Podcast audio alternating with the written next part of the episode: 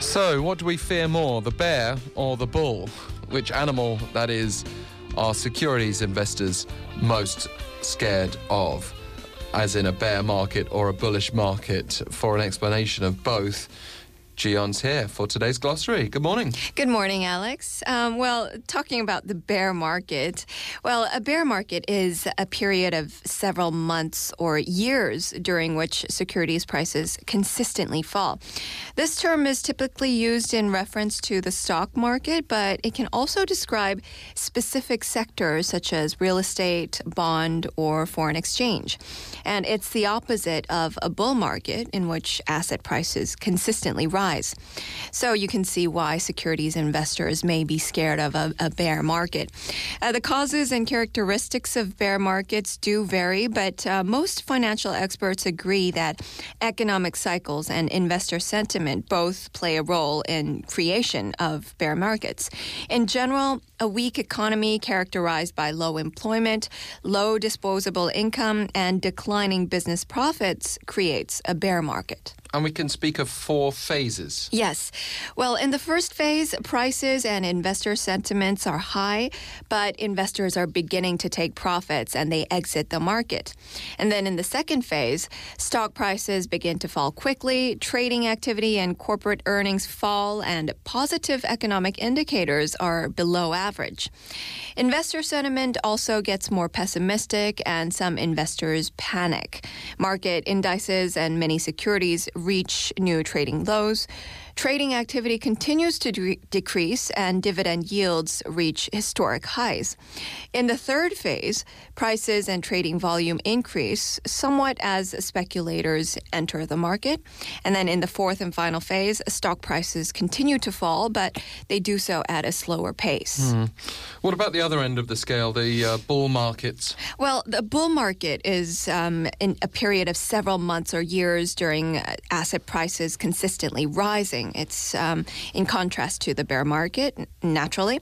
Uh, the term is usually to refer to the stock market, but it can also describe the real estate, bonds, or foreign exchange markets as well.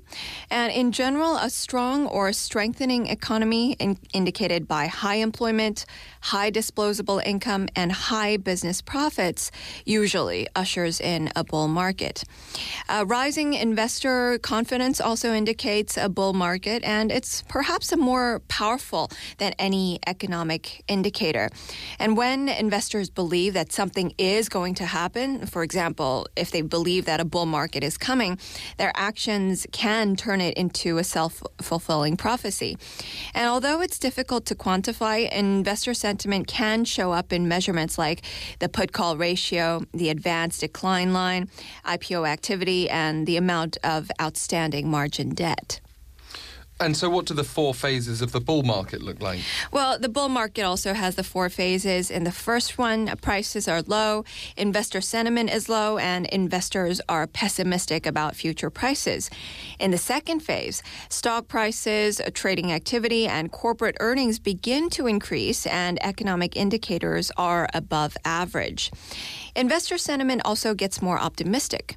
And then in the third phase, market indexes and many securities reach new trading highs. Uh, trading activity continues to increase and dividend yields reach historic lows. In the fourth and final phase, there's excessive IPO activity, trading activity, and speculation. Uh, stock PE ratios are also at historic highs. And as investors take profits or react to bad news or negative indicators, the bull markets generally unravel. You can see the, the stark contrast between the bear markets and the bull markets. But are we having to brace ourselves for a bear market this year? Well, experts say that the stock market has been in transition from a bull market to a bear market since the end of the second half um, of 2015. Uh, warnings began in the U.S. after the Dow Transportation set an all time high in November of 2014.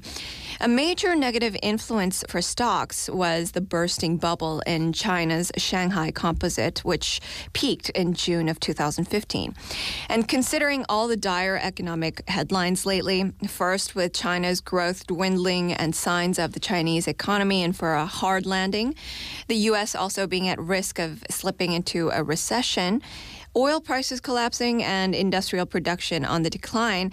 Well, these factors have contributed to the terrible start of a new year for stock markets for 2016. Mm. Stocks have declined and continue to go down, which implies that we are locked in a stock market correction. They say that it takes more than two years, um, 25 months on average, to recover from a bear market.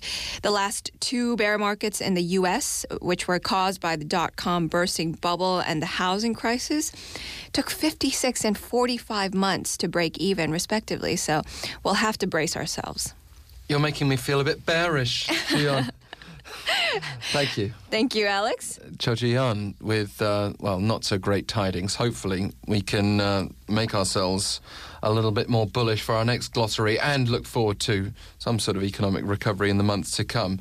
Here to tell us about it will be Cho Ji-yeon, as well as our other reporters here on This Morning.